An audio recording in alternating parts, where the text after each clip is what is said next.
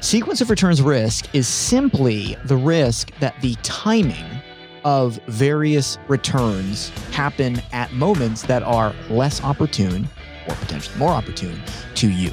You can't control the order in which returns are going to take place.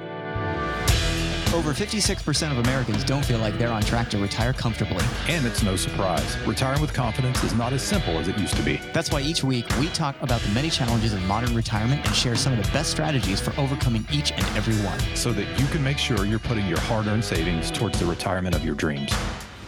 I'm Brandon. And I'm Brantley. Welcome to Retire with Confidence. For more, be sure to visit retirewithconfidencenow.com. So today is all about sequence of returns risk. And a lot of people are probably wondering, what does that mean? That sounds very jargony, Brandon. It may sound jargony, but it is, I will tell you, probably the most confounding and potentially destructive risk you face Mm. as a retiree, prospective retiree, hopeful retiree. You know, i- in traditional investment and finance, we learn about different types of risk. Right. Things like sector risk. So, this is the risk that a certain in, i- sector may have a, a problem. Uh, Mhm. retail, for example, um, Right. falling into a slump. Right. Um, and so there, there are various types of risk. And for the most part, risk is something you can mitigate through diversification. If you are learning about an uh, um, investment strategy, if, if you're, let's say, studying for a, an investment license or going for some sort of professional investment certificate education degree, when diversification comes up, risk comes up because the two are often discussed kind of hand in hand. And throw in some asset allocation. And Yep. now we've got the perfect cake. Now, there are some types of risk, though, that we consider unavoidable. They effectively are not something you can get rid of through diversification. Systemic risk is the key one because with systemic risk, we assume that all things fall together. That would be something like what we saw in 2008, what happened at the beginning of the pandemic in, in 2020, where you just have these sort of, a lot of people call them black black swan events. And black swans can be systemic or not, I Mhm. suppose. But when you have a lot of people talk about government debt default potential or that sort of thing, that would be a systemic risk. Something that effectively ripples through the entire Right. economy. Right. The banking crisis earlier this year had potential for that. Yep. The other risk that really isn't something you can mitigate through diversification, at least not traditional diversification, Mhm. is sequence of returns risk. The problem that the investment industry has sort of crafted, or the way that it has spun this subject, is the idea that these sorts of risk you really can't defeat with diversification because, for the most part, the products that they have to sell you won't work to diversify out of the risk. That doesn't mean there aren't ways to diversify out of the risk. It just means that their solutions won't work. Okay. What what specifically is sequence of returns risk? Let's Yes. explain it. Sequence of returns risk is simply the risk that the timing of various returns happen at moments that are less opportune or potentially more opportune to you. Okay. So you can't control the order in which returns are going to take place. if we're looking at an example, we Mhm. would just break it down like let's just say we're looking at the past 20 years. Yep. What we mean by the sequence of returns is if you pick a, an investment, let's say you pick the VOO, the VOO, which is the Vanguard S&P 500 ETF, right? You can look at what the return, the annual returns were year by year, and that's what we're talking about. There's a sequence to those returns because one happens every year. It's not like an interest payment. Obviously, I think everyone watching knows that. But it is a series of the returns that we, we can paste into a spreadsheet, basically. And our point is, I guess the overarching point of what, what this what this is all about is the order in which those returns happen actually matters to the average. The average won't change over that 20 year period, right? That's correct. The average will stay the same, but how those returns are distributed during that time frame matters immensely. It matters yes it, ma- it matters immensely to the net rate of return that you actually get and we have a, a, a divergence in the average or, or arithmetic mean versus something that we would refer to as the geometric mean of, Right. of a set of numbers. Right. So we may have a situation where we could calculate an identical average rate of return for a series of, of numbers for a series of rate of return over 20 year period. But the order in which those returns take place changes the actual result in terms of ending balance. right. Right. So, a hundred thousand dollar investment that faces various rates of return year over year changes depending on when exactly those rates of return materialize. Positive years tend to accumulate at the beginning of a 10 or 20 year period, Mhm. and negative returns come later. We're going to res- have a different result at the end of that, let's say, 20 year period than if the negative results come first and the positive results come later. And even more tricky here is that it depends what we're doing with the money to have an overall impact on the net result. If we are just accumulating, then the order differs in terms of its uh, effect on on actual account balance at the end Right. v- than if we are distributing. So Right. Right. if our intentions are to put $100,000 into an investment account and let it grow as much as possible over a 20 year period, Mhm. the best thing that could happen to us, realistically, if we have to have some years that are good and some years that are bad, is for our bad years to be very early and our good years to be later on. If we are trying to distribute money from this, we want the exact reverse to take place. so you're retired, you got this pot of money, and now you're going to start taking an income from Mhm. it each year. The sequence of returns risk becomes way more important. Yes, it does. So we have to be mindful of the fact that the timing of certain results is going to have an impact on what we can actually accumulate for account balance and what we may ul- ultimately be able to do with the money. We could walk through an example of the exact same average rate of return taking place over a 20 year period. We could assume an income scenario. And if our really good return years happen early on, we're going to be fine. Yeah. If our really bad return years happen very early on, there's a good chance we run out of money. It's a great time to talk numbers, but it's hard to do it in this format. So, as a case in point, um, let's say million dollar initial investment. Right. We're going to take five, $50,000 out of it every year for income. so 5% of the balance Yeah. of the of the opening balance, sorry. Yep. Yep. Which, you know, there's all sorts of different discussion on what the right number is. For years, it was four. More recent years, we've talked about increasing it because there's some some some conditions in the market that would be conducive to that. So, And decreasing. I've heard Yep. both. yep, it's gone in both directions. But let's just take five percent out of this every Right. year. Right. And and running through a a a bunch of different possible randomized rates of return that mimic the market. Um, with an overall average of like 6.8, 6.85. Mhm. So what we see if if we get a couple of really solid years in the beginning, like uh, we up 15, up 20% type situation, even if we have really bad years at the end of this 20 year period, like negative 15, negative 35, we Mhm. still end this 20 year period with over a million dollars of account balance left over. So we could effectively do the same thing again if the market repeats this trend for another 20 years. This is great. We've taken 5% out, so we've we've distributed a million dollars from this. Mhm. And we still have about 1.1 million.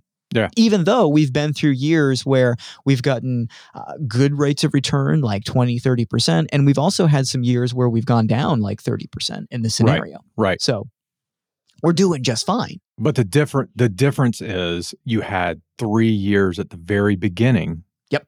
of this sequence of 20 years that were wonderfully positive, double digit return positive. So if we take this same scenario and all we do is we flip the, the rates of return, what was year one becomes year 20, and what was year 20 becomes year one. We now have some bad years happening very early on. And what happens in this scenario is we run out of money. We run out of money in year 19. You can't distribute any more income because there's no money left. Correct. But what the tricky part of this is is the average return over that time is the same in Still both same. sequences. Still exactly the same. What matters is when the actual bad and good years took place. And this is something you cannot control. when it comes to being a an investor, being a retiree. The bad years are going to come when the bad years come. It's kind of insidious because here in the United States, I'm going to go off on a tangent. It has nothing Sure. to do with this, but but it is, and I'll bring it back. We're so conditioned to averages because we grow up going to school where we're graded, and the grade that we have to take home to our parents at the end of the period is your average, right? Well, they didn't have to see all the, at least for me, now things are a little different, but they didn't have to see all the carnage that took place to get me there to that B. They they don't they didn't have to know that I had an F at one time and and I really worked my way up to the B. But my point is that we're conditioned to view averages, accept averages, and see the the see things numerically through average returns. And the problem when we're bringing this back to to what we're talking about here, the problem with that when you're applying what investment companies or websites or whatever give you for average rates of return on particular investments over time is we look at that in the same through that same lens that we've been conditioned. And the issue is that doesn't translate into absolute dollars in your pocket. You can't spend averages. Nobody cares what your average return is. We only care about the amount of money you have in your account and your ability to support yourself in retirement. That's why sequence of return matters. That's why we're talking about this because you can have the same average and still run out of money. And that doesn't even compute for most people. No, it doesn't. Because in school, a 92 average was an A. And if Jack got a 92 and Bob got a 92, they both had A's. It's a very good point. And we see a lot of people obsessing over rate of return. Right. Average, average rate of return. Yes. a lot of financial advisors obsessing over rate of return. And we see a lot of discussions about what is a good or bad investment based on rate of return. Yes. Like you should or you shouldn't buy this because the rate of return is good or bad. We, for a very long time, have advocated for the the position that rate of return is not that important. It's not saying it's it's totally Right. It's not unimportant. Yeah. but it's it is it plays at times a secondary role to the strategy because we have to temper it with the the result we are getting. And people in retirement doing distribution have some intuitiveness towards this because most of them don't spend a ton of time obsessing over their rate of return. Most custodians will or yeah, uh, will will look at or rather report the rate of return you're getting on your portfolio. You can log into your account and you can It's look mostly at a, a work of fiction, but yes. Yep, you can log into your account and you it'll tell you what your rate of return is this year, uh, over a one year period, over a three year period. I like there's a that lot it of- takes out all the positions I sold and don't have anymore that I lost there- money on. So There is that. There is that for sure. And and there are a lot of things that you have to think about right. that most people are going to skip when they look at it. And, Yeah. and and there are even some some companies that will give you your rate of return against the market. It's funny that those companies also sell investment advisory services, and I think Sure. that's one of their subtle ways of trying to nudge you into that direction. Right. But that all exists. And people look at that and sometimes obsess about it. But I do believe that there are people in the distribution phase of their life who do instinctively get to a point where they look at this and they go, yeah, but I have more or less money. They're not really sure what's going on, but something isn't right when it comes to the the obsessive rate of return discussion. Now, there's something even more insidious here that that isn't necessarily a sequence of returns issue, Mm. but this is worthwhile discussing in the context of this this scenario that we ran through with the 20 years and having a million dollars at the end of 20 years versus having zero dollars at the end of 20 years. It's the way that we typically model this stuff. Mhm. Because when we model these things, what we traditionally do is we take we take rate of return numbers and we treat this as if it's just accumulating interest. So if you're up 20%, we add 20% to the number, like 20% interest added to an account balance. Right. And if you're down 15%, we deduct 15%, like somebody just magically took exactly 15% from you. But that's not how market investments work. Market investments rate of return is a, a computed equivalency to it. I think years ago on, on the Investopedia website, may still be there, there was a, a comment that um, things like compound annual growth rate are fictitious sort of figures that Right. give you a They've since a- corrected it, but they did it did used to say that. Yes. an equivalency of rate of return. And they're not totally incorrect with that statement, by the way, because in truth, when you are invested in the market, rate of return is entirely dependent on the value of the shares that you own. So if the value of those shares goes up, that's great. If you're selling shares to distribute to, to create income, you now get to sell fewer shares to create the same amount of income. Right. But the inverse is also true. So if the value of those shares goes down, you now have to sell more shares in order to raise the income that you need. And if you have to sell more shares, that makes the ability to recoup a loss astronomically more difficult. So, what is not present in a lot of these hypothetical scenarios that get run where we just take interest rates and assume that it's it's going to work continuously forever? Yep. Is the fact that we may be selling shares at a deep deep discount which means our ability to bounce back isn't as good. So the chance that we run out of money comes much faster, actually. Much faster than we can illustrate in any sort of meaningful way. Correct. Yeah. Correct. And I've not I've not seen anything that really accounts for that, to be honest with you. Not in a manipulatable way. Like there are some ways that you can look at historical results of an actual investment and see how it would have happened in real real Right. life. But in order to go back and say, well, what if? What if that year didn't happen that way? That no, we don't really have the ability to do that with fine-tuned numbers that wouldn't take an astronomical amount of, of manual labor um, Yeah. inputting numbers into a spreadsheet. Now, sequence of returns risk can happen in other ways that are even more subtle than this. And it, it has a lot to do with the timing of, of when you start an investment, Mhm. which again, you don't have much control over. The year that you turn 22, graduate from college, and start a 401k is the year you turn 22, graduate college, and start a 401k. That's So- true. If that's a good year, it's a good year. If it's a bad year, it's a bad year. And there's no Well- control over over how that that that works out. We're both sitting here together. This is a good example. I'm pretty sure that the first year that I would have started my 401k was significantly better than the year that you started your 401k. With the caveat Yeah. that when I first started my 401k, it would have been better had I completely liquidated it like two years after that. So, because mine was in 99. Yeah. I could have caught part of the swell and then got totally crushed like Yep. a year later. For you, actually, you would have been buying at the bottom, probably, yeah, right? I, I, graduated into a recession. So that's totally anecdotal, but I'm just saying it's as arbitrary as it is. We got two people sitting right here who would have vastly different outcomes had we done exactly the same thing um, at different times. and now comes the time of the episode where we do something we've been we've been renowned for for over a decade, and we talk a lot of numbers in a in a format that's not all that conducive to numbers. Well, now we got video, but we we got to figure out how to drop the numbers on the screen part. And just bear with us; we're figuring this out. So Yeah. So I ran a, a hypothetical to illustrate this point, and um, oh, well, I say hypothetical. Th- these are real numbers. These are real market return numbers okay, using a real investment option. Mm. Um, I, I'm going to use a closed-end fund, the Reaves Utility Fund, um, not because I think it's the best fund in the world, but it's one that has lots of data behind it that I can I can go back historically and, and pull. Um, and it's it's it's a good fund. It's it's a good fund for somebody looking to build a an income portfolio. We're going to look at a hundred thousand dollar investment, just a one hundred thousand dollar lump sum put in, and we're going to look at that investment starting in 2007, 8, 9, and 10 okay, and we're going to look at the results that we achieved through the end of 2022. Just with different start dates. Yep. Start Okay. different start dates. So if we began that investment in 2007, Hundred thousand dollars. 100,000 bucks, and we just let it ride. So we're going to reinvest dividends. So we're going to buy more shares over this entire period.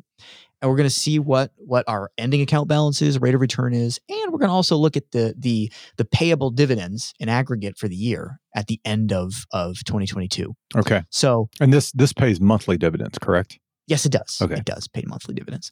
So we start this this investment in 2007. By 2022, we will have accumulated $356,555.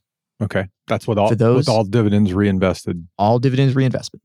Okay, For those who like to keep score, the calculated rate of return on that 8.27%. okay, So pretty good Yeah. because 8% is generally the number we target for something like a passive investment in the, the S&P 500. Yep.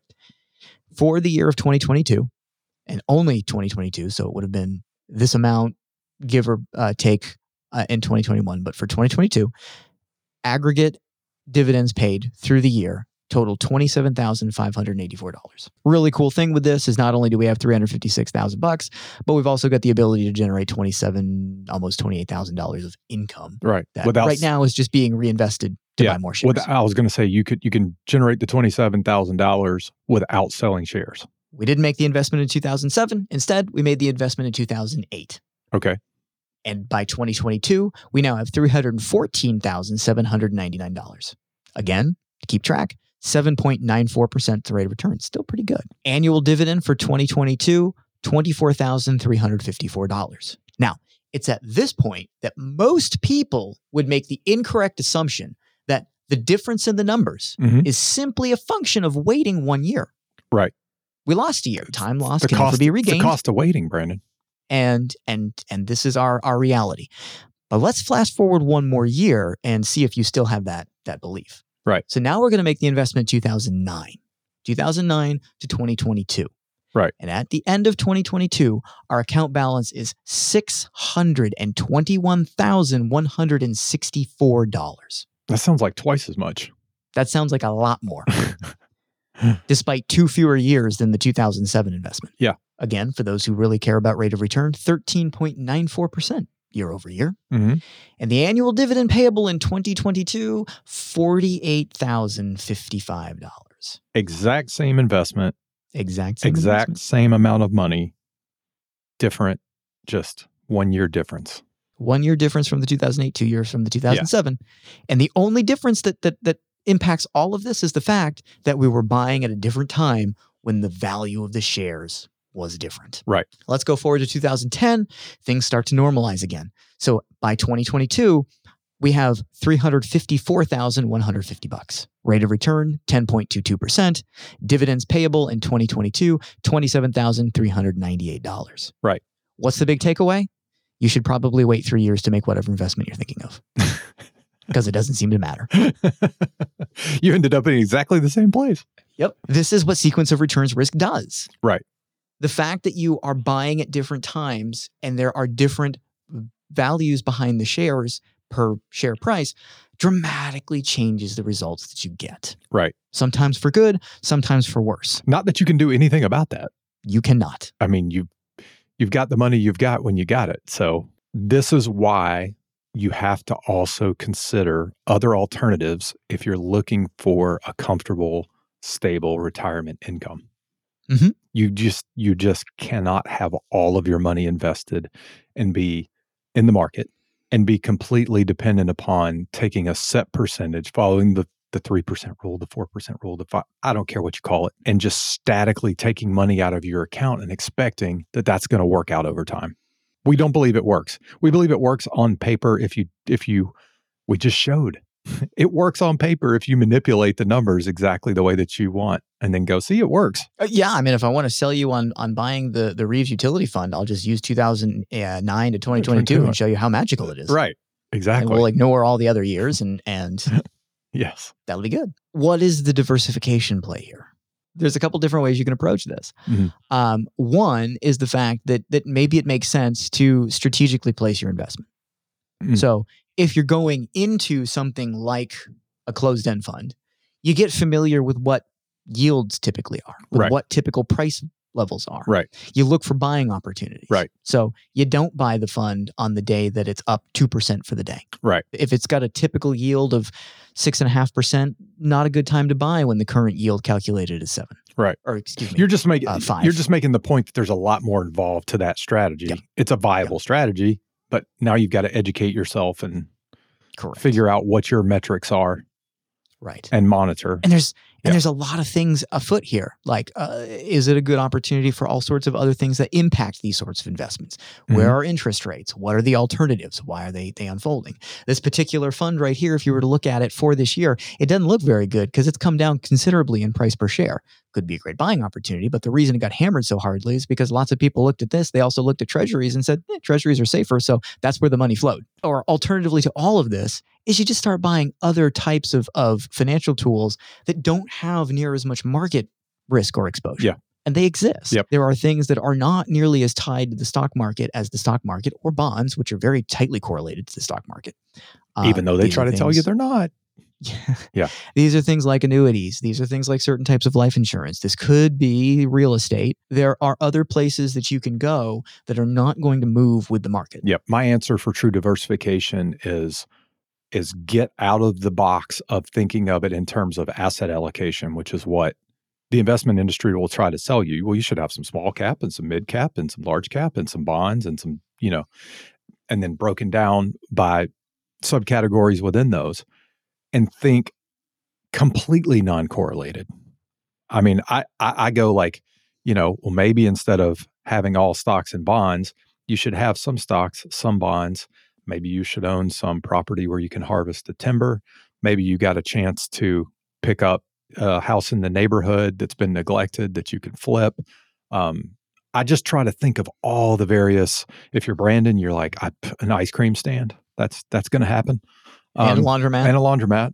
If you can combine the two, even I better. mean, who doesn't want ice cream when they're doing their laundry? well, you have one company buy the building, and then the other two companies lease space from that, and then you know, Exactly. so that's the kind of thinking that I when I th- when I think diversification, I think let's go completely outside and and let's look at things that are not connected to each other in any particular way.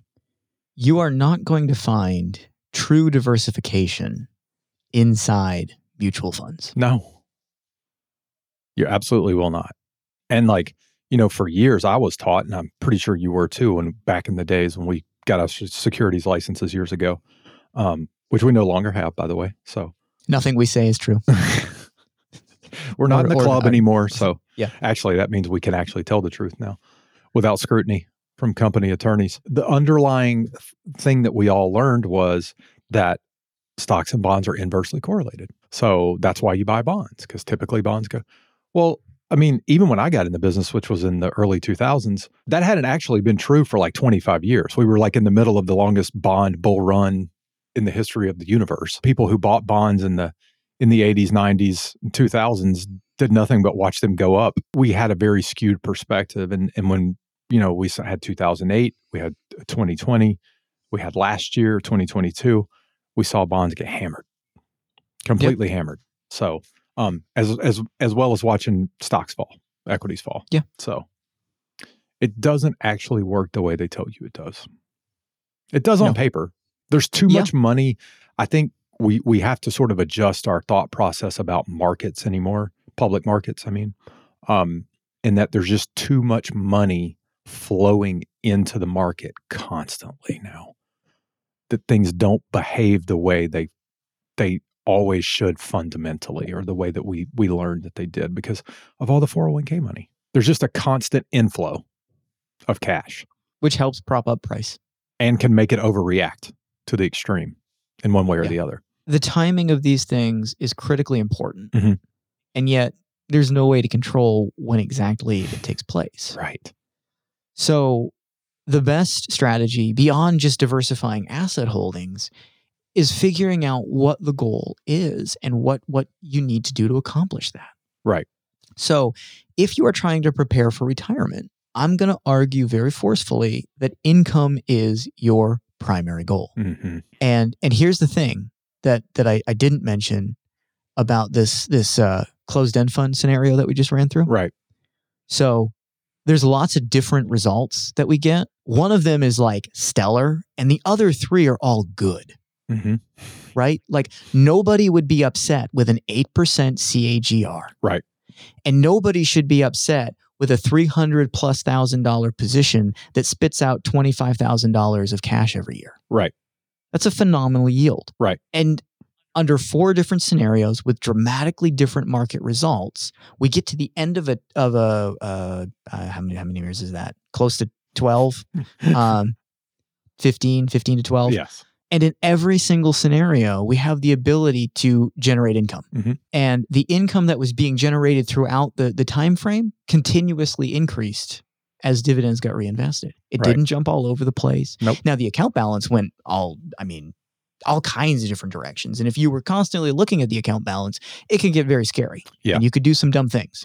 You, you. probably had in the, I would guess in that time frame in the if, especially the 2007 starting date. You Yep. probably had a 50 plus percent drawdown at some point, right? Uh, probably, and I can tell you that there were were most definitely a, a point where your hundred thousand dollar investment looked a whole lot less than hundred thousand dollars. Yeah. and it's hard to keep the faith in those moments. Yeah. But it's a lot easier when the income keeps just keeps precisely, rolling in. Precisely. So if you look at this as I'm buying income, that's what I'm trying to do. Or I know you like to use the term I'm buying income units. right. That I think it helps ground Yeah. the strategy a little bit better Right. for a lot of people. I actually I actually think your entire retirement income plan should Mm-hmm. be about buying income units generically.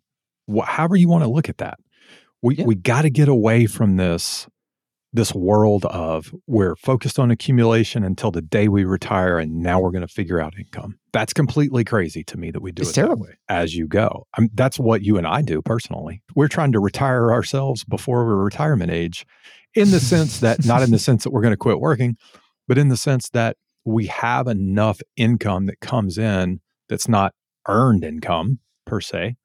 Um, I'm not going to use the P word because I hate it. Um, but we have income that comes in through our income units and all of the various things that we've bought over the years. And theoretically, we could retire at any point. Yeah. We don't need to earn more income to to live.